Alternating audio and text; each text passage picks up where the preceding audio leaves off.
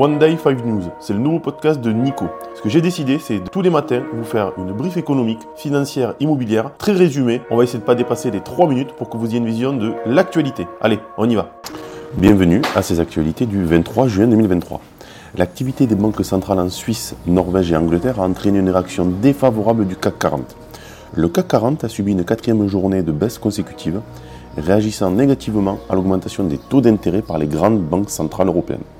L'indice a perdu 0,79% avec des secteurs technologiques et bancaires plus touchés. Alors que le président de la Fed, Jérôme Powell, reste déterminé à ramener l'inflation à 2%, la Banque nationale suisse, la Banque de Norvège et la Banque d'Angleterre ont tous relevé leur taux d'intérêt.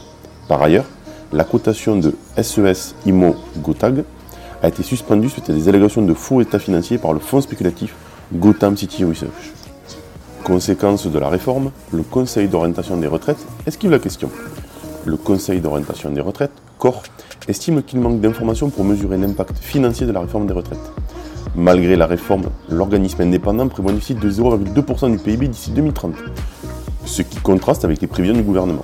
Le corps, qui avait déjà intégré l'impact d'une réforme sur les revenus l'année dernière, souligne que les modifications du contexte macroéconomique entre 2022 et 2023 ont également été prises en compte. En dépit de ces ambiguïtés, le gouvernement affirme que la situation aurait été pire sans la réforme. Il est probable que le futur train à grande vitesse entre Paris et Berlin ne s'arrête pas à Strasbourg. Un accord entre la Deutsche Bahn et la SNCF sur le futur tracé de la ligne à grande vitesse Paris-Berlin suggère que cette ligne ne passera probablement pas par Strasbourg, mais plutôt par Saarbrück, une ville allemande plus au nord. Cela a provoqué la déception des autorités locales à Strasbourg. Cependant, aucune décision finale n'a encore été prise. La Touchbahn maintient que deux tiers des trains français longue distance passent déjà par Saarbrück et que le futur train de nuit prévu pour décembre 2023 passera par Strasbourg.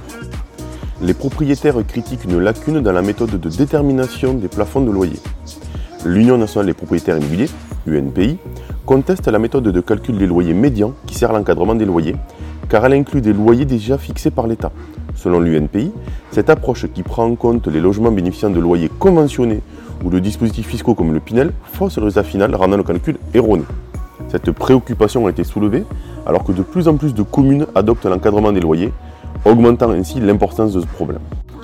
Les petites entreprises expriment leurs préoccupations face aux obstacles rencontrés pour obtenir des crédits.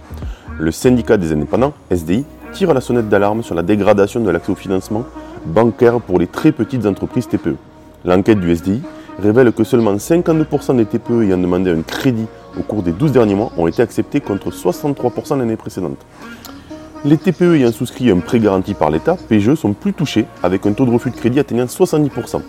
Le SDI plaide pour une extension de la durée de remboursement des PGE de 6 à 8 ans pour atténuer ce problème.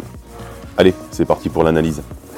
Ce vendredi, les opérateurs financiers se concentreront sur les premières données de l'activité dans les principales économies mondiales pour juin, notamment les indices PMI manufacturiers et des services. La zone euro lancera la série des publications à 10h, suivi du Royaume-Uni à 10h30. Odo BHF note une divergence inhabituelle entre l'industrie manufacturière, faible confiance, et les services, confiance proche de la normale dans la zone euro. Aux États-Unis, la publication des mêmes indices est attendue à 15h45, avec un rebond prévu pour le PMI des services. Allez, je vous souhaite une bonne journée et je vous dis à demain.